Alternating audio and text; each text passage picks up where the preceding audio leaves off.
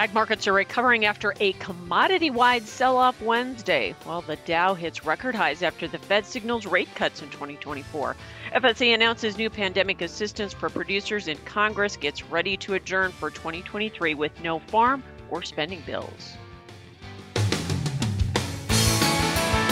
Live from the downslope of the week via Farm Journal broadcast, this is AgriTalk. This morning we begin with a conversation with Senator Chuck Grassley. Then it's Todd Wilkinson from the National Cattlemen's Beef Association. And later, Zach Ducheneau from the Farm Service Agency. Directly following the news, Greg Henderson from Drovers. I'm handsome newsman Davis Michelson. Now, filling in for Chip, Michelle Rook. Good morning. Thanks so much, Davis. Yeah, yeah. Well, we see green on the board this morning, thank goodness, after the terrible day we had yesterday in the commodity sector. Yeah, fortunately, one day does not a market make, as they say. Thank and it's goodness. A good thing, too, because I wouldn't take yesterday's market. Yeah, I mean, we got cut up a little bit in the grains on that Argentina peso devaluation news, but hopefully uh, cooler heads are prevailing today. Meanwhile, the stock market hitting some record highs, at least on the Dow here after the Fed announcement yesterday. Yeah, a lot of excitement there. And, you know, we talked with Bubba yesterday just real real quickly in the afternoon show about where the where the perception of where money should go. Where is, I don't know if safe money is the right word, but on days like yesterday, it, it's definitely there's a, a certain amount of flight from the commodities to the equities. And we saw a pretty good demonstration of that just yesterday. Yeah, absolutely. Absolutely. Well, we got a lot of stuff we're going to be covering here today. Um, why don't you kick yeah. us off with the news? For sure. Uh, well, let's start with the uh, National Weather Service weather outlook here in Kansas City right now. forty-three degrees, sunny, headed for a high of fifty-four. It, it looks like it's going to be a great day. What? How's South Dakota treating you today? You in South Dakota? You in Southie? You know what? We are seeing record, near record temperatures. We're going to be Ooh. Up in the forties today, if you can believe wow. it. Yeah, that's excellent. Well, more broadly, the National Weather Service weather outlook calls for moderate to heavy snow and below average temperatures likely over portions of the southern Rockies and the high plains through early morning. Increasing excessive rainfall concerns over Florida, northern tier, and the west are set to warm up, and that reflects what we saw in the both the six to ten day and the eight to fourteen day forecasts yesterday, that warm air expanding. Markets so cheered could- the Feds. Oh, yes, go ahead. Oh, no, you're fine. Well, markets cheered the Fed's dovish pivot on Wednesday, signaling much improved risk appetite. The U S stock indices surged. Gold prices soared back above two thousand dollars. The U S dollar index plunged to the lowest level since August tenth, and Treasury, uh, Treasury yields declined, with the benchmark ten-year note yield dropping below four percent. Now, that was on a move uh, in the crude oil market. The W T I skidded below sixty bucks today. The January crude oil uh, is up two dollars and forty-two cents, seventy-one eighty-nine. Look out to the May contract, May twenty-fourth. We're up two dollars and twenty-nine cents, seventy-two seventy-eight. Pretty, uh, pretty green across the board there in the crude oil. Yeah, yeah, and you know the Fed said maybe twenty-four, seventy-five basis points of cuts. So certainly that was again cheered by the market. Well, at the same time, the Bank of England kept its interest rates at a fifteen-year high of five point two five percent.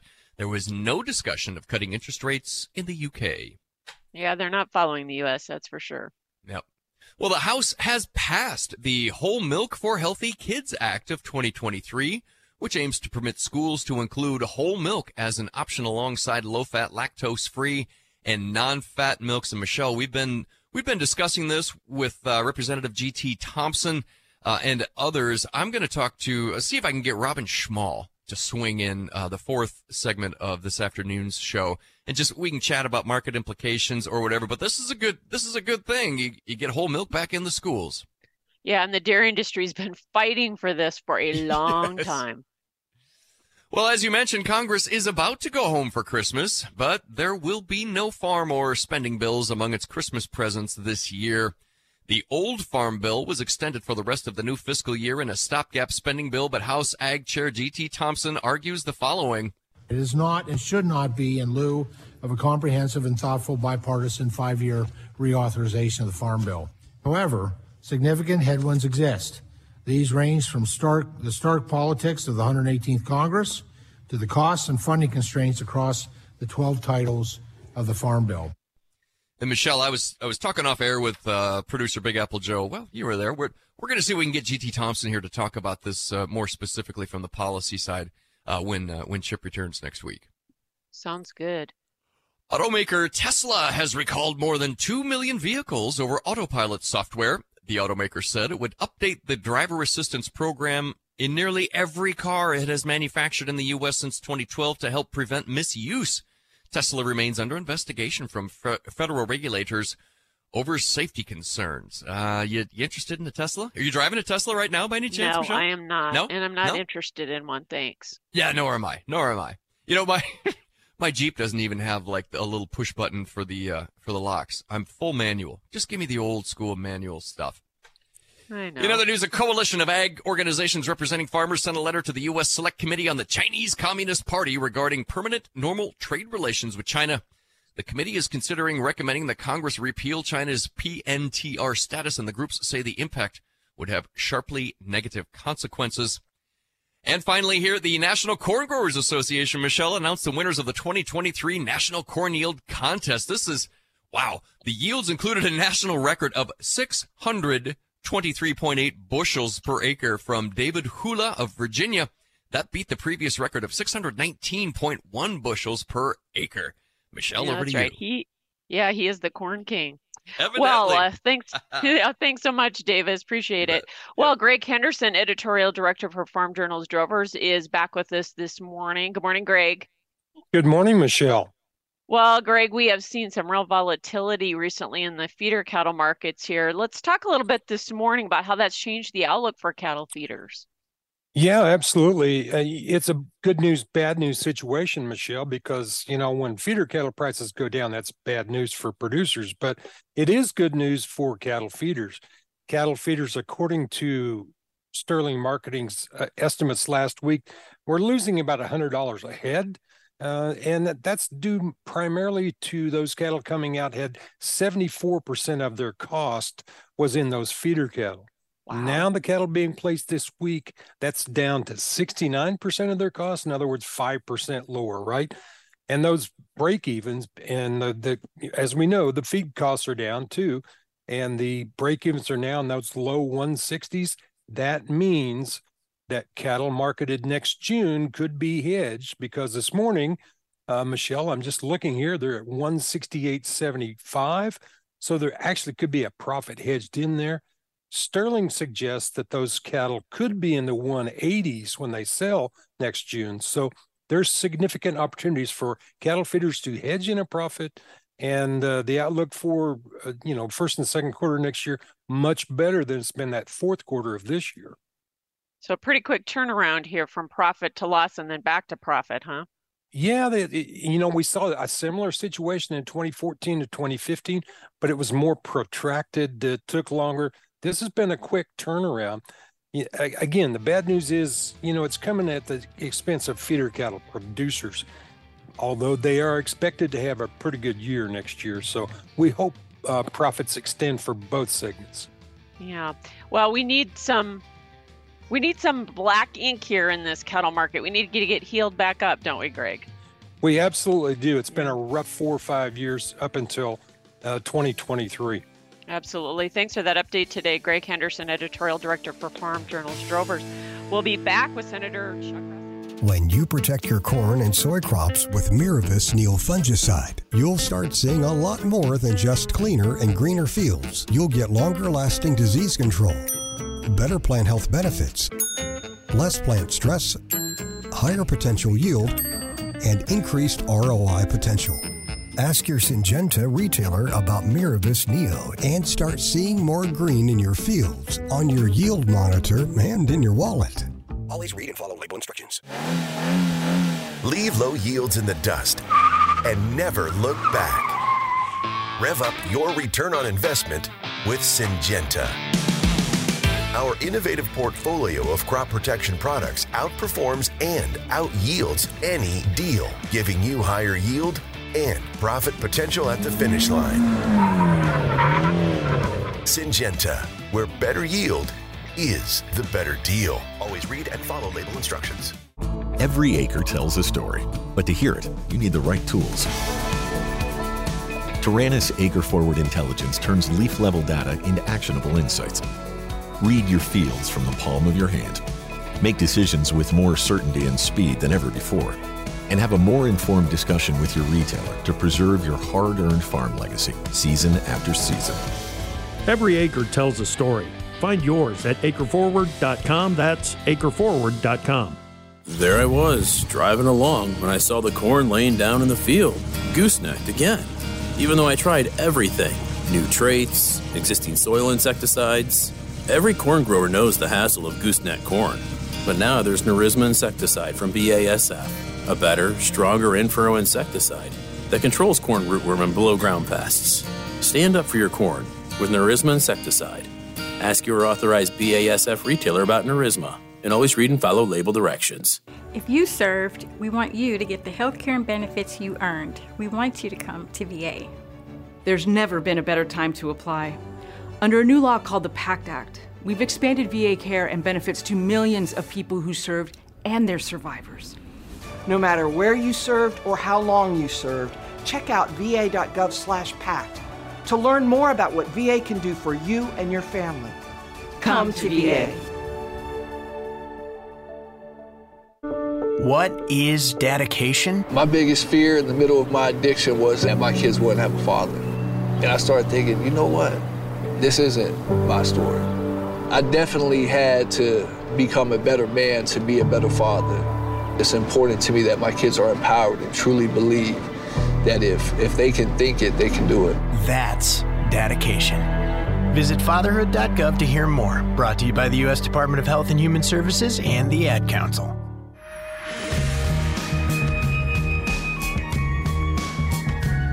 Your next piece of equipment is on machine repeat dot com. Search equipment from dealerships across the country to find what you're looking for, only on machine repeat dot com.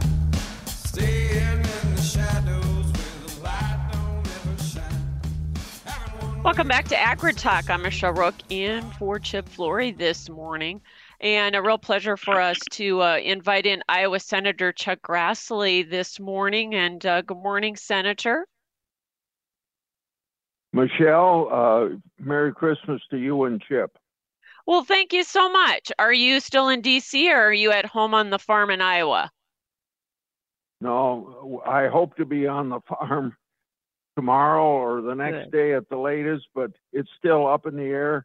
We could be in session next week, so I don't have an answer for you. And maybe in three or four hours I could answer your question, but not now because Uh, Schumer, who runs the United States Senate, he's the Democrat leader.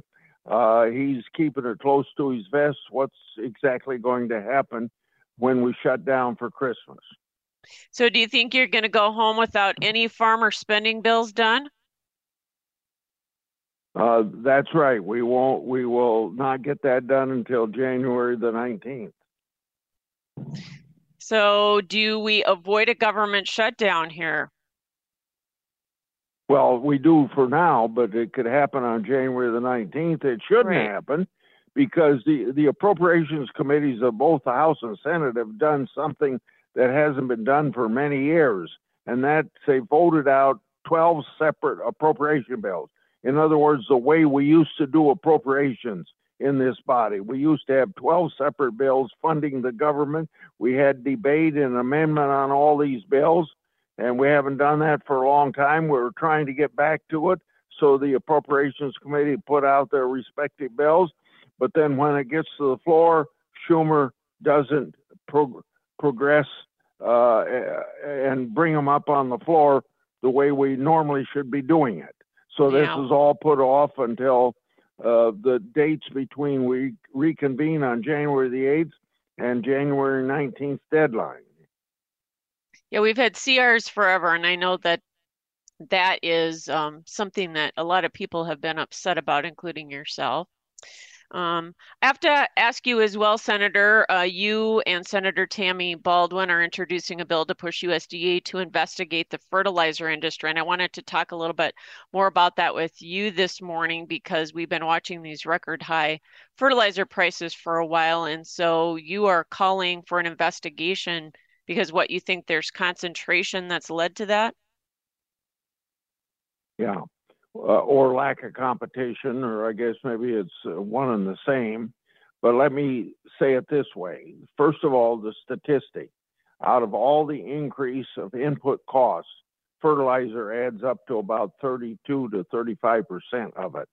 Uh, beyond that, this legislation is not going to guarantee lower prices, but we don't know what causes the high prices. So we're uh, uh, we're given the responsibility through this legislation uh, to uh, the Secretary of Agriculture uh, to study it and find out if there's competition, whether there's supply chain problems, uh, whether we are having enough uh, uh, international competition to keep the price down. One thing that we did accomplish in this area over a period of at least a year fighting to get it done, you know, uh, I think the company is Oasis in Florida that's got eighty percent of the phosphate business in the United States. Uh, they asked the government of the previous administration to put a twenty percent tariff on imports from Morocco. And why, if you have eighty percent of the business in the United States, would you need any protection uh, from imports? But that kept the price higher than it needed to be. So over a course of a year, and we finally got this done about a month ago, we got the Commerce Department, and I suppose President Biden in turn, uh, got uh, them to reduce the tariffs from twenty percent uh, down to two percent. So that'll help some. But this whole uh, bill that you were asking me about is to get the Secretary of Agriculture looking into all this. So if there is collusion, if there's antitrust, he can suggest action uh, to the uh, F T C and to the Justice Department to take action through lawsuit. This also directs U S D A to maybe investigate transparency and pricing too, so we can see more about what's causing the cause and effect, right? Yes, and and those words you used would be included and intended in this legislation. So you have pretty good support from farm groups right now, but where's the fertilizer industry stand on this? Well, if they are afraid of a government investigation, then that's evidence that there's probably uh, some hanky-panky going on, and we don't, and that would tell us a lot. I don't know whether they come out against it or not. If they were smart, they'd support it. Yeah. Also have to ask you, Senators Tester and Rounds have introduced a resolution to overturn the lifting of that uh, ban on beef from Paraguay. Is that something you support? Yeah, I think, we, well, here, here, that's, I think that's rated, uh, related to hoof and mouth disease, right? Correct. So if it is, we don't want hoof. We don't want hoof and mouth disease in the United States, whether it's from Paraguay, Uruguay. Uh, uh, most often, it's against uh, cattle coming from uh, Brazil. But wherever it is, we can't afford to have that in the United States. Mm-hmm. I also, since you're in the Senate Finance Committee chair of that group, I want to ask you some uh, movement about trade here. Of course, there's a special House committee Uh, focused on China that's kind of looking at maybe some sort of a repeal of P N T R and maybe um, increasing tariffs on certain Chinese-made goods. What's your thoughts about that? Well, this would be uh, most favored nation trade with China. That, they get that status and then they get special exemptions. Uh, I think I would support that. I'd follow it up with a little bigger thing and be willing to, uh, I suppose, somewhat embarrassed to tell you about a mistake I made probably twenty-three, twenty-four years ago. I was a big advocate for China being a member of the World Trade Organization because I felt uh, that if they're in the tent, in the organization, uh, living by the rules of international trade, the whole world would benefit, including the United States. Uh, the trouble is uh, China's in the W T O, but they aren't living by the rules of international trade. They're stealing our property, intellectual property, our uh, trademarks. Uh, if you want to do business there, you got to uh, cooperate fully with uh, uh, nationalized companies of China. Uh, they subsidize their exports, uh, et cetera, et cetera. They aren't living by the rules. And I think I'm willing to admit that I made a mistake by uh, getting China in the World Trade Organization. Well, is there another trade war brewing, do you think? Well, I guess with China not abiding by the uh, uh, rules of international trade, uh, that in and of itself describes a trade war. True. Now, if you're talking about a trade war from this standpoint, that the United States raises tariffs, other places raises tariffs, or we keep products of a certain country out of the United States, so they keep our products out. There's a little bit of that going on, but I don't think it has uh, a big impact. Yeah. So a related I topic. I think the big impact, but go ahead, sir. By the way, let me let me say this: uh, when it comes to the whole issue of trade, the reason that trade isn't expanding the way it should. The Biden administration is not negotiating free trade agreements.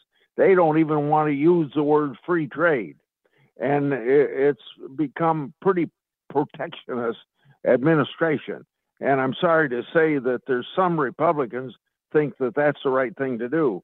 But, you know, in agriculture, when we produce a third of our product that we don't consume domestically, uh, imports and the reduce or exports and reducing tariffs to other countries is where the most of the prosperity in American agriculture comes from.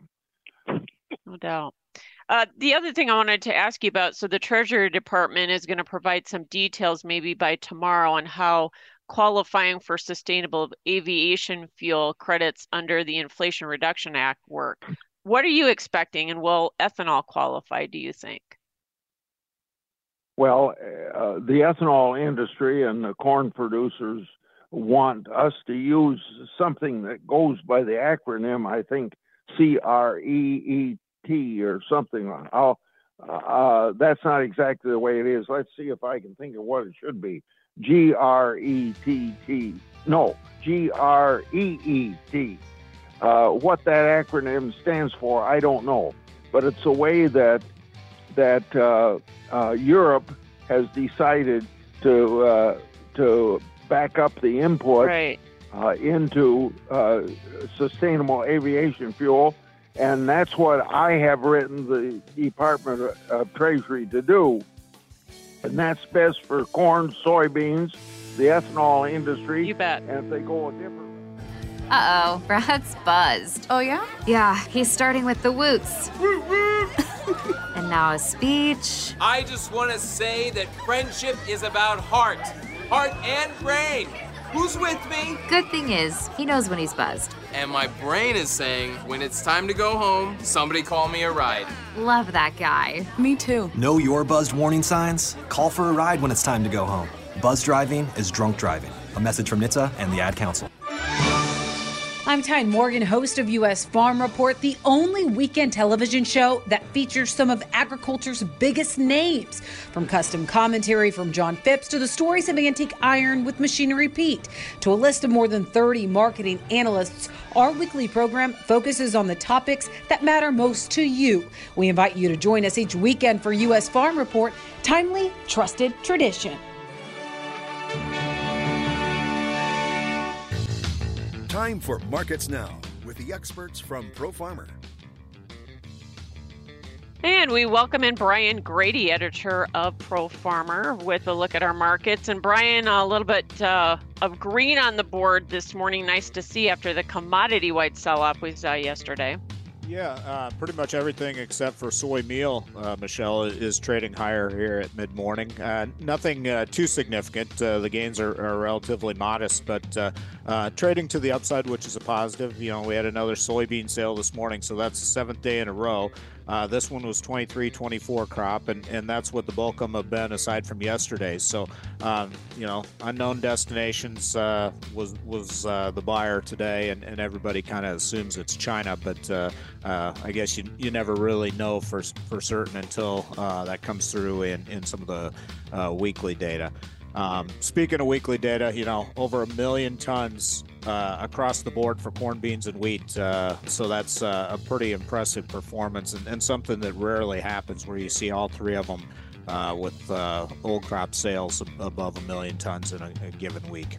Yeah, so exports corrected by and helping out the grains. What about uh, the cattle market? Uh, can we continue to keep going higher there? Yes, we had the three days of uh, corrective gains, and then it uh, pulled back yesterday and, and finished lower. Uh, we're trying to, to work solidly to the upside. Feeder cattle are, are sharply higher here at mid-morning, and uh, moderate gains in the uh, the live cattle market. That's despite uh, some weakness in the cash cattle trade early on. So uh, we'll have to see if, if maybe the uh, future strength can uh, shore up a little bit of support underneath the cash market uh, as we move forward. And then hog futures uh, pushing sharply to the upside, aside from the December contract, which expires today. All right, thanks for that update, Brian Grady, editor of Pro Farmer. Hey y'all, I'm Kelly Clarkson. Every American dreams of creating a better life for his or her family, but in some communities, those dreams face difficult challenges. When we come together to help those in need get the same opportunities as everyone else, we truly are making our country a better place to live for all of us. So look for volunteer opportunities in your community to help others achieve the American dream, all right? This message is courtesy of the United States Air Force. Hi, I'm Ag Day host Clinton Griffiths, and I invite you to join me each morning as we cover the nation's food system, from fields of green to orchards of orange and livestock everywhere in between. America runs on agriculture, and here at Ag Day, agriculture's what we do best. Listen as our analysts track the markets, learn about innovations in technology and sustainability, and live the country lifestyle through the eyes of rural America. Join me, Clinton Griffiths, for Ag Day, the country experience. Opinions expressed on AgriTalk do not necessarily reflect the views of Farm Journal Broadcasting, affiliate stations, or sponsors. If the world is your oyster, we've got pearls of wisdom on AgriTalk. Well, good morning and welcome back to AgriTalk. Thanks for joining us. I'm Michelle Rook in for Chip Flory. Uh, Todd Wilkinson, president of the National Cattlemen's Beef Association, back with us for this segment. Lots to talk about, Todd, and uh, good morning. Oh, good morning to you, Michelle. Always good to talk to you. Yeah, no doubt. Let's talk about, first of all, the Fed lowering interest rates yesterday, signaling maybe rate cuts in twenty twenty-four. Um, certainly, this is good news for agriculture. Maybe the lower dollar would help uh, beef exports. Talk a little bit about what you see. Well, obviously, the uh, the rapid increase in interest rates had a had a big impact on the farm uh, economy. You know, some of us that have been around long enough can remember interest rates back in the eighties being much worse. Uh, but that as quickly as these interest rates escalated, uh, it certainly is impacting uh, producers in terms of their operating lines. And, and you know, if we can get that dollar um, uh, to correct and, and be able to jump in and, and make our, our, our exports uh, a little more attractive from a purchase standpoint, it would really help move um, a lot of product. And from a domestic standpoint, certainly less inflation should be good for consumer demand, especially for beef, don't you think? Yeah, and you know, that's that's been a big concern. Uh, you know, it's it's great to sell calves at the price I sold them at this fall, um, but you know, we the the consuming public in the United States is has been just tremendous uh, for demand, but we don't we don't want to go up so fast that uh, we kill the, the goose that laid the golden egg here, because we need that consumer to be able to continue to afford our products. So we ran up to these record high levels in September on cattle. And I know you and I have talked about, you know, how long can you stay at those levels? And I know you were concerned about consumer demand, but we've had, you know, historically tight uh, supplies in the industry. Then we got, what, a sixty dollar drop in feeder cattle futures, thirty-five in live cattle futures. What has been the impact of that crash on producers? Well, the good thing is, um, you know, from the from the cow-calf perspective, the the price for the, the the calves has been just, as you know, just just uh, off the charts. These have been just record uh, numbers coming in, and which is really what the cow-calf sector needed so badly. Needs to be able to build some some equity back on the bottom lines uh, for a lot of the producers out there. I think um, the the uh, feeder board and, and the live cattle board are impacting um, uh, producers more from a risk administration standpoint. Uh, you know, when you get that rapid fluctuation, it can really have an impact on on your hedge accounts. And but from the from the price that's been out there, I, I think we're we're still seeing enough of a, a difference between actual cash price and and the uh, futures that we're, that we're still doing pretty good in the countryside.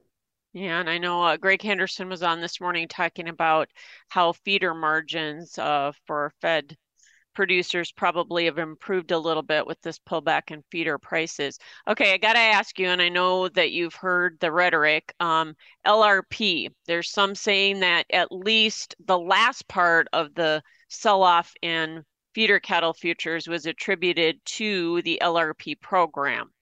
Is that true? And, you know, we we jumped into that and um, went into a whole bunch of sources, and based upon what we've been able to come up with, that is not true. Um, you know, there was rumors out, out there about underwriters being in uh, tough financial shape and, and solvency issues. Um, you know, that that appears not to be the case. Uh, it, it appears to be more attributable to the October and November uh, uh, Fed reports than Uh, than anything else. You know, the, the biggest thing, Michelle, that I would say about that, and I, I was very concerned when when the feeder board started rocketing down, are we going to have some of these underwriters fail?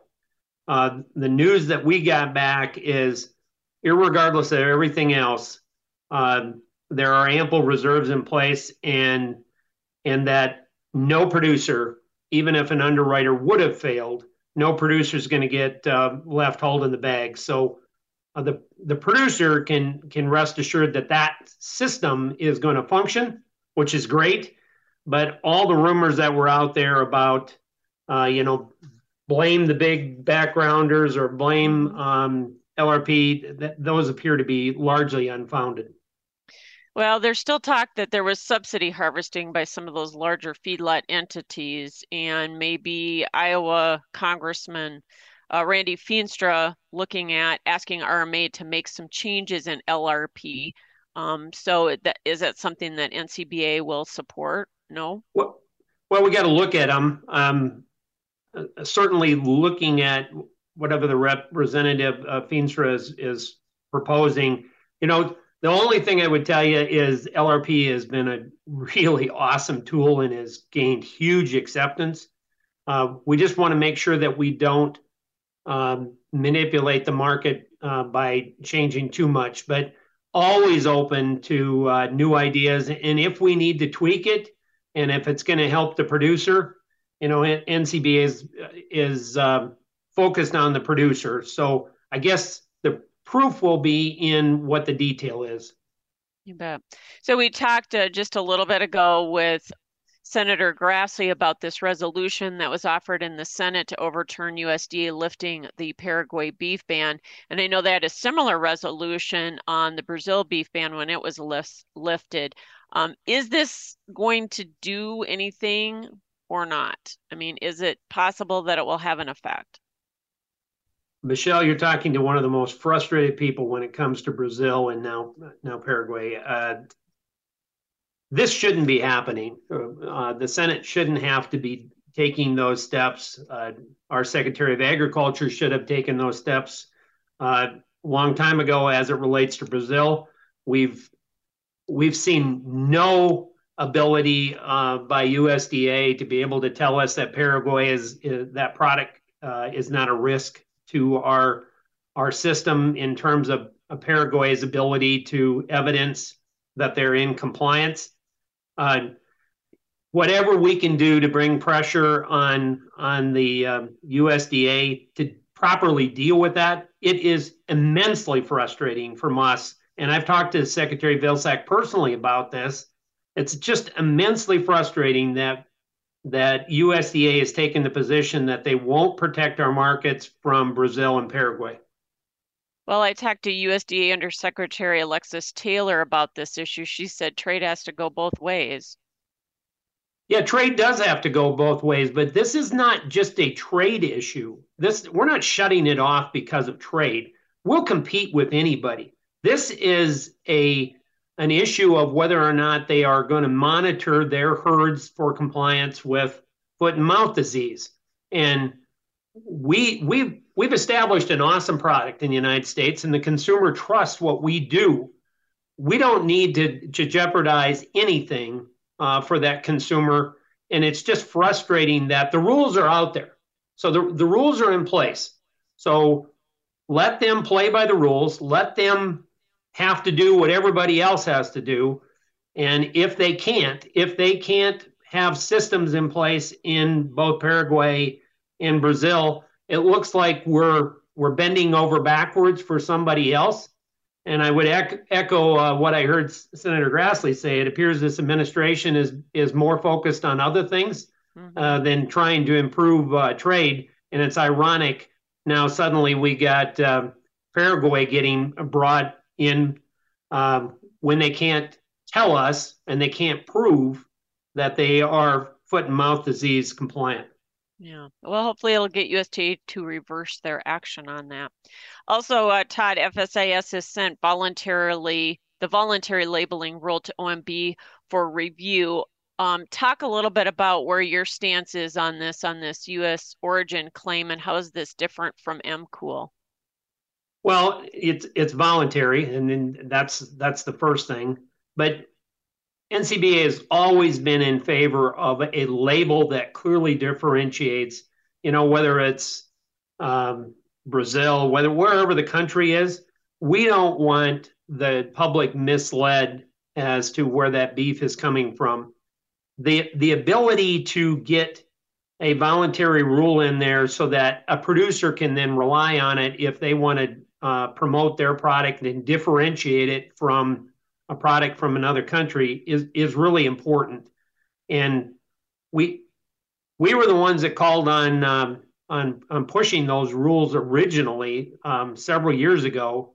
You know, MCOOL is a is a, a different animal. That's a mandatory uh, situation, and it also is across the board, and it would impact uh, other areas. You know, one of the things that that frustrates me about MCOOL is if you put it in the way that it's proposed, there's a whole section of the country up in the Northeast that takes beef. They take their their animals they raise, uh, Pennsylvania, Virginia, those areas. Um, they send those cattle up to be finished in Canada and then bring them back down. And suddenly those cattle are, even though they're born in the United States, they're simply being fed in Canada uh, and then Uh, the producers bring them back down, suddenly those don't comply.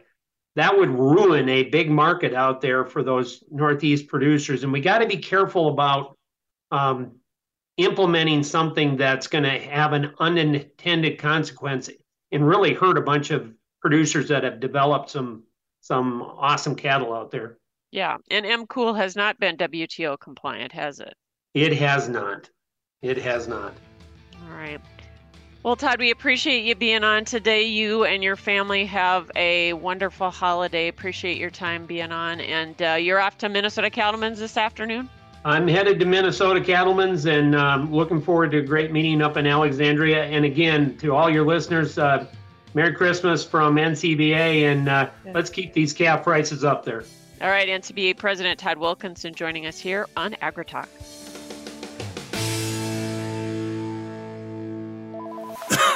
Hello? Man, where are you? I thought you were coming. I can't. I'm in bed with the flu. The flu? Whoa, whoa, whoa. Grandma's about to crowd surf. Man, I'll call you back.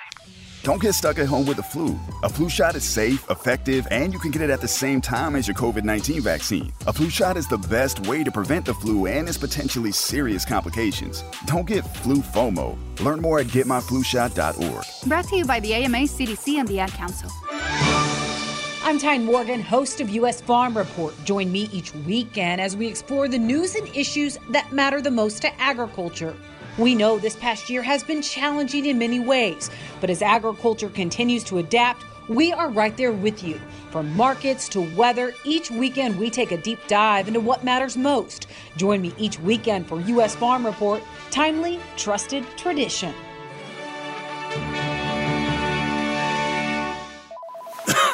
Hello? Man, where are you? I thought you were coming. I can't. I'm in bed with the flu. The flu? Whoa, whoa, whoa. Grandma's about to crowd surf. Man, I'll call you back. Don't get stuck at home with the flu. A flu shot is safe, effective, and you can get it at the same time as your covid nineteen vaccine. A flu shot is the best way to prevent the flu and its potentially serious complications. Don't get flu FOMO. Learn more at get my flu shot dot org. Brought to you by the A M A, C D C, and the Ad Council. This is Andrew McCrae, host of The American Countryside. I'm also a farmer and rancher from Northwest Missouri, and I hope you'll join me each week for Farming the Countryside as we take a look at the top issues impacting agriculture as told by the people farming and working in our industry. We'll talk about markets and trade, share some of the latest tips and trends from grain and livestock producers, and take a look at trends impacting rural America. Join me for Farming the Countryside on many local radio stations or on your favorite podcast platform, or just go to farming the countryside dot com. Tristan Beyer, crop nutrition lead at the Mosaic Company, joins us right now. Tristan, we know the importance of nitrogen, especially in corn. Talk to me more about potassium and its role in crop production. Potassium has many different roles. I think oftentimes it's recognized for the importance of disease resistance, uh, helps some stress management, because it does activate over eighty different enzymes to help regulate plant growth reactions.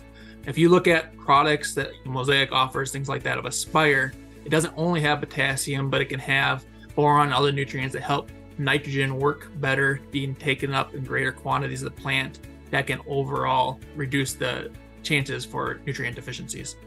Okay, you mentioned Aspire. Mosaic recently released new research regarding corn and nitrogen and potassium uptake with Aspire. Tell me about that research.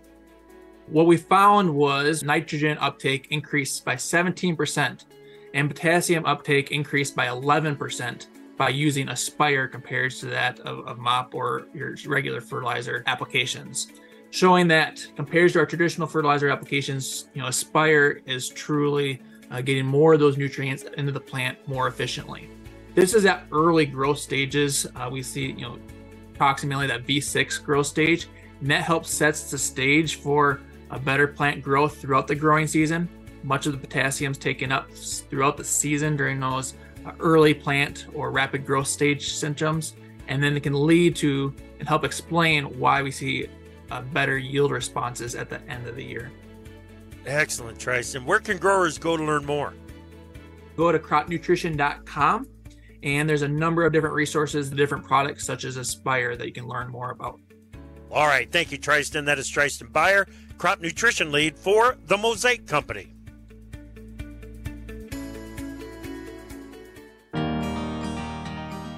The United Soybean Board invested two million dollars to help underwrite part of the cost of deepening this lower stretch of the Mississippi River from a minimum of forty-five feet of water depth to fifty feet.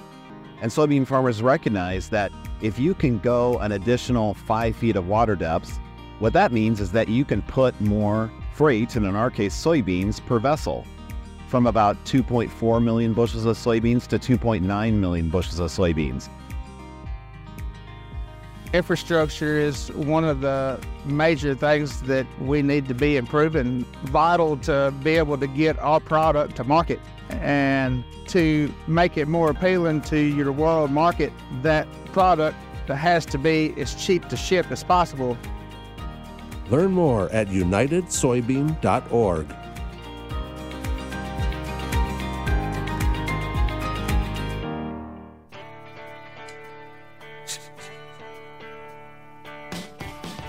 We don't make the news, we render it. AgriTalk. And welcome back to AgriTalk. I'm Michelle Rook in for the vacationing Chip, Chip Flory. Zach Ducheneau, Farm Service Agency Administrator out of Washington, D C, is back with us this morning. Good morning, Zach. Good morning, Michelle. It's always a pleasure to visit.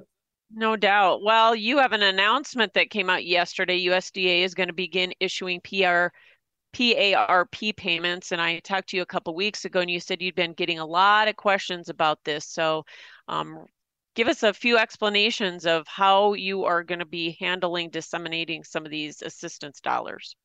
You bet. So PARP, as you'll recall, is the, sort of the capstone of all of the pandemic assistance programs. And I think the funding for that actually dates back to December of twenty twenty-one.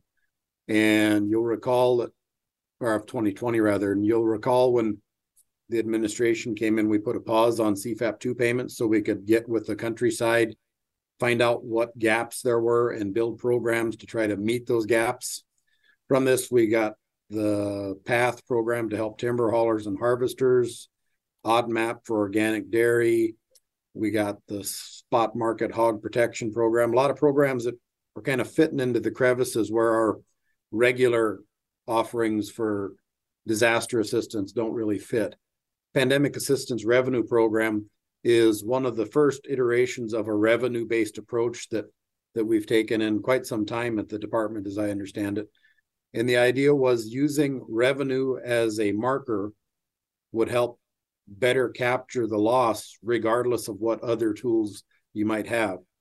Uh, one of the challenges of this program that, that we're experiencing and hearing some feedback from the countryside is the extreme factor that we had to use in order to equally distribute the payments. Uh, the factor on the payment based on your eligible loss is about nine and a half percent. So I've got a mailbox full of emails from producers that are upset and wanting to understand. So we're really glad to have this conversation with you, Michelle, and, and the folks here, so we can get the word out about what the reality of delivering these programs are.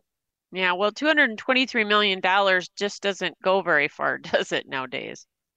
It doesn't. And we had anticipated the need at a little bit higher than that. We we definitely missed the mark in anticipating the need as we were building out these programs. And we like to think about these type of programs as an investment in the future productivity of producers. And that's why it pains us so much to have to announce a factor like nine and a half percent straight across the board to make this work. But we just couldn't find any other way to slice or dice the application data that we received to, to make it resonate and, and land where it really might have been needed even more. So you've received, I understand, um, applications totaling over seven billion dollars, though? That's what I understand as well, over seven billion dollars for that unmet need. And remember, this is unmet uh, losses didn't fit in with existing risk management strategies or any other available offerings. This is a revenue-based approach, which subtracts all of those out. So it's so there's a there was a lot of uh, the the the pain of the pandemic and the economic uncertainty and turmoil that caused mm-hmm. is gonna gonna be with us for a while yet. I also want to talk about E R P twenty twenty-two um, as far as disaster programs. This is the next rollout, but lawmakers I know have been talking about wanting U S D A to revert back to the twenty twenty-one Emergency Relief Program guidelines for the twenty-two program. Talk about why you changed the progress. You went to this progressive payment factor on this one. Well, the idea with progressive payment factor is that the, the same loss gets paid at the same rate. The first X dollars of loss that you have that are, again, are above indemnified losses get paid at the same factor, and the greater the loss, one can presume the greater the size of the operation, the greater the equity to absorb that loss. So it's really aimed at helping more producers with more meaningful help. And in conversations across the countryside, I've been to four or five different national events.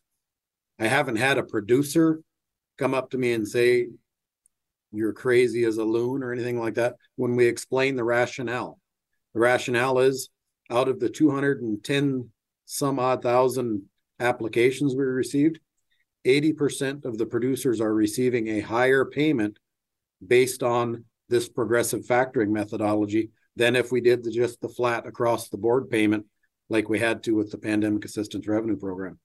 But again, the reason that you're doing a progressive method is because you have indemnified losses that are exceeding the amount of money you have, right? Yeah, well, uh, when when we were asked for an estimate on what we thought twenty-two uh, disasters would have caused in unidentified, uncovered losses. We sent over an estimate of around ten billion dollars, and we even undershot that. It turns out it's closer to twelve based on what we've found out since then. And Congress was able to get us three point seven billion dollars in the Disaster Relief Supplemental Appropriations Act uh, at the end of last year. And we went to work trying to find the best way to get that out to help keep those small and mid-sized family farms out there, keep people in our rural communities, and ensure that we've getting, we're getting people to the next production season. So in the time we have about a minute left, uh, Zach, or a little less than that, talk about what producers need to do in terms of being able to qualify for either of the programs we talked about. The PARP applications are all in. Producers, many producers received payments in the payment run last night, as I understand it. So that, that work is all done. Uh, E R P too, if producers had indemnified losses that were tracked by R M A or by our N A P program, we've got those. You received a pre-filled form, sign okay. the form that commits you to two years linkage, get that back in. If you're a producer that doesn't have a risk management tool, there's an application process like we had for gotcha. E R P phase two last year. All right. Thanks for joining us, Zach Ducheneau, Administrator for the Farm Service Agency.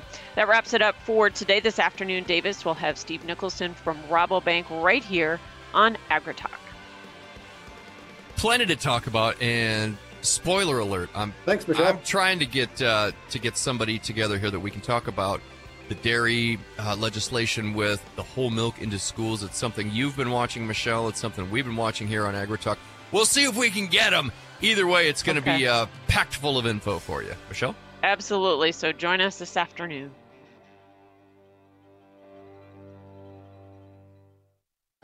Uh-oh, Brad's buzzed. Oh, yeah? Yeah, he's starting with the woots. And now a speech. I just want to say that friendship is about heart. Heart and brain. Who's with me? Good thing is, he knows when he's buzzed. And my brain is saying, when it's time to go home, somebody call me a ride. Love that guy. Me too. Know your buzzed warning signs? Call for a ride when it's time to go home. Buzz driving is drunk driving. A message from N H T S A and the Ad Council. The Scoop Podcast is where we talk about tight supply chains, emerging agronomic challenges, technology tools delivering R O I. I'm Margie Eckelkamp, editor of The Scoop and host of The Scoop Podcast.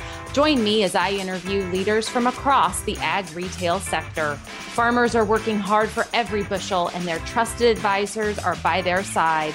Find The Scoop Podcast wherever you find podcasts so you are up to date on everything ag retail.